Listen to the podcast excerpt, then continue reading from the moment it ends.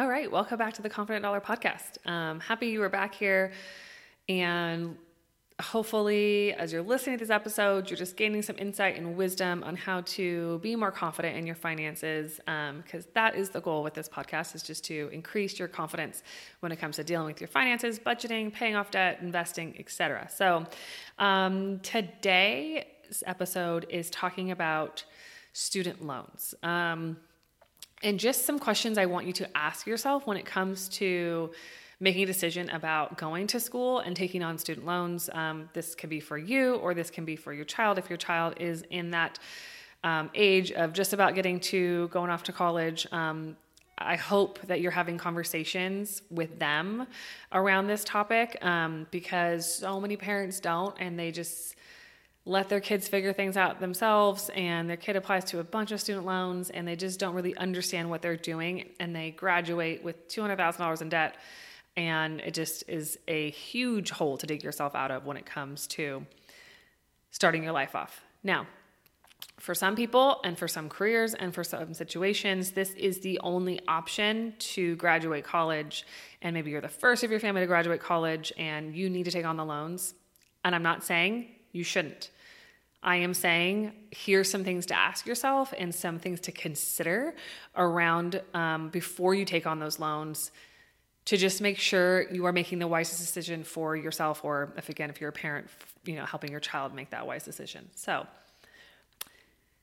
if you are looking into taking off student loans a question i want you to ask yourself is uh, this is a big one. It's a main one. And this is one I feel like a lot of people don't think about, but it seems common sense to me, so I don't really understand. But does your career, your planned career after you graduate college, how much money will you make in that career?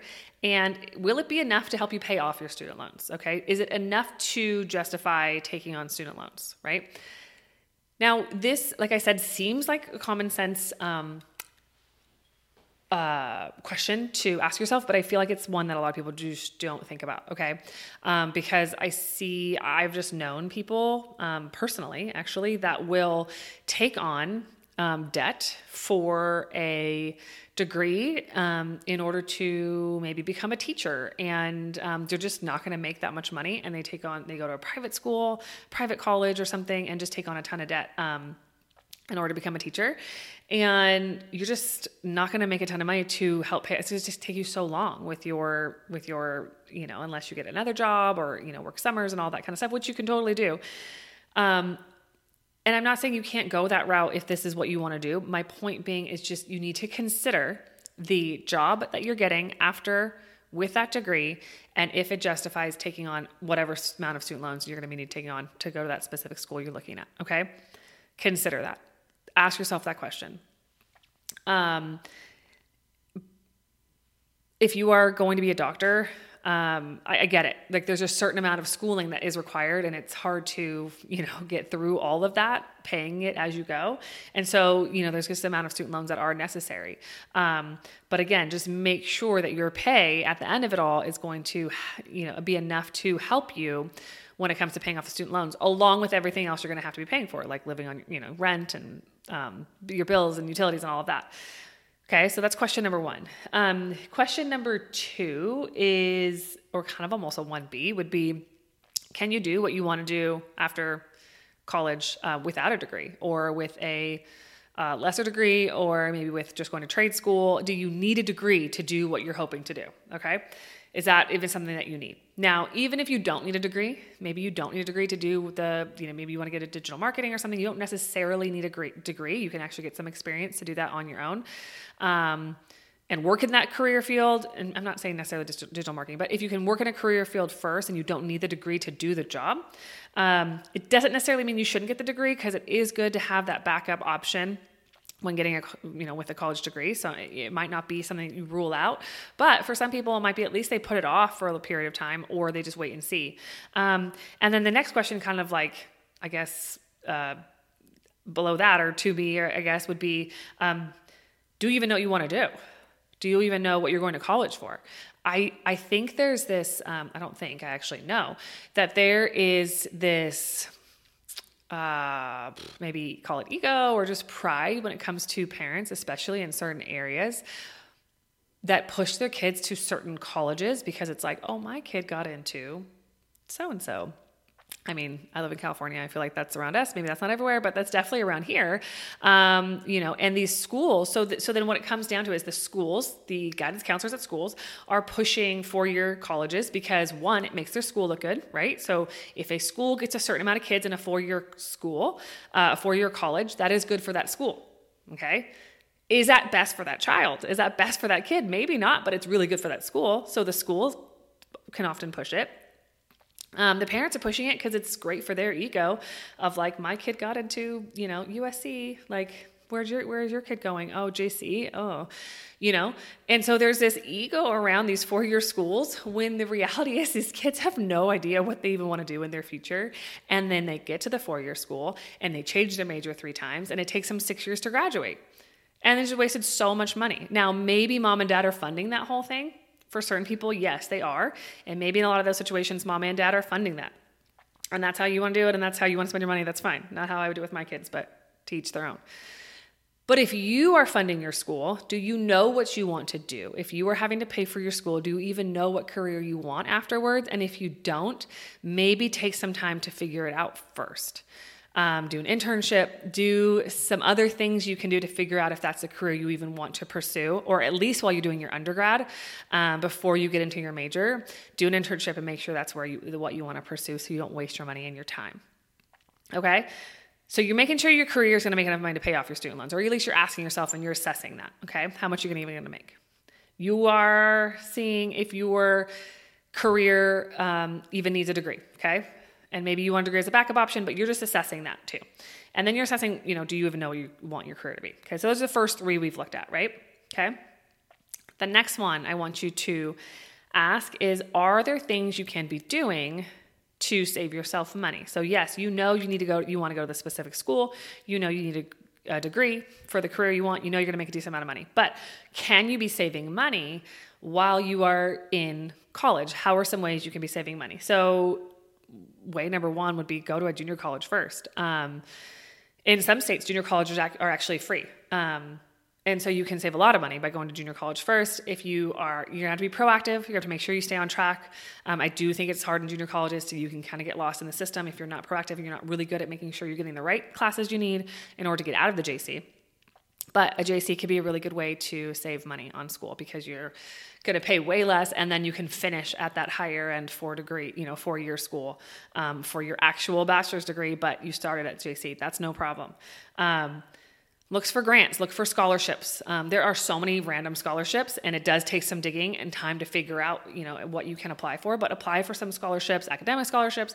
Look at what scholarships you have available. Don't skip that step um, and then another one i would say um, is actually one that i utilized when i was in school is to take more units. Um, you can graduate faster and you will save a ton of money. So when I went to, I graduated from Vanguard University here in Costa Mesa.